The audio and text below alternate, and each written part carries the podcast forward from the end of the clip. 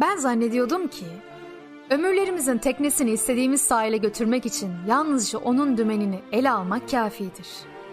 Şimdi anlıyorum ki değilmiş. Yollar görünmez kayalarla doluymuş. Onlara çarpmamak lazımmış.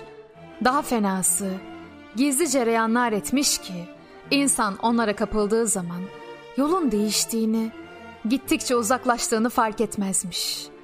Ta ki kendisini başka sahillere düşmüş görünceye kadar. Mektep kitaplarına geçmiş basit bir hakikattir ki manzaralara, çehrelere, hatıralar insandan uzaklaştığı nispette güzelleşir. Şair halinleşir. Türlü bulutlara, sislere, renklere bürünür. Büyüdükçe gökyüzüne bakmayı da unutuyor insan. Benim dünyada bir türlü zevk alamayışım, meçhul bir diyar hasretiyle yanıp tutuşuşum sebepsiz değilmiş. Yalnız kalmaya, istirahat etmeye ihtiyacım var hemşireciğim. Çok acı çektim de benim acıya hiç yüzüm yoktur. Dayanma noktaları yavaş yavaş aşınan. Sonra günün birinde en ehemmiyetsiz bir sarsıntıyla birdenbire göçen insanlara benzedim. Zavallı çalı kuşu.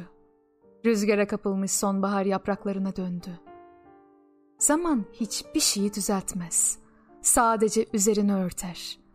Sakladığın acılar bir gün mutlaka ortaya çıkar. Herkes zamanı geri alabilmek ister.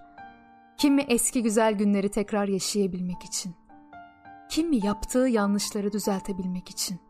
Kimi ise sadece yaşadığını hissedebilmek için ister bunu. Gelecekten korkanlarsa zamanı durdurmak ister. Her şey o kadar iyidir ki bunun bozulmaması için çaba gösterirler. Ama kimse şu anın değerini bilenler kadar mutlu değildir. Geçmiş de, gelecek de onlardır. Bazıları ise zamanın ta kendisi gibidir. Ve her insan zamanın dünya üzerinde bıraktığı birer yara izidir. Küçüklüğünde sevilmeyen, okşanmayan, nazını çekecek kimse bulunmayan bir çocukta ince ve güzel hislerin doğmasını nasıl imkan tasavvur edilir? Bizi biz yapan şeyler olmasa, ufacık bir çalı kuşu, bir müjde gibi konmasa dalımıza, bir umut, sızıp girmese insanın yüreğine ne anlamı var? Gözlerinin gülüşü, çehresinin derin ve ince manası, tebessümü, duruşu, söyleyişi, bunların hepsinden fazla olarak fikir ve hislerinden şairane asalet. İnsan onun yiyip içmeyen bir melek zannediyor. Nasıl oluyor da herkes onun için çıldırmıyor? Nasıl oluyor da hep birden kendimizi öldürmüyoruz? Vazife vazifedir. Cesur olmak lazım.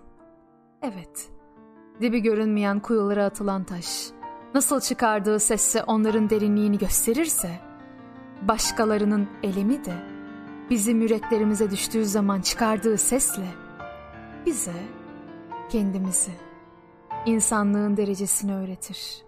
Sen seni bil, sen seni, sen seni bil, sen seni, sen seni bilmez isen alaşağı ederler seni.''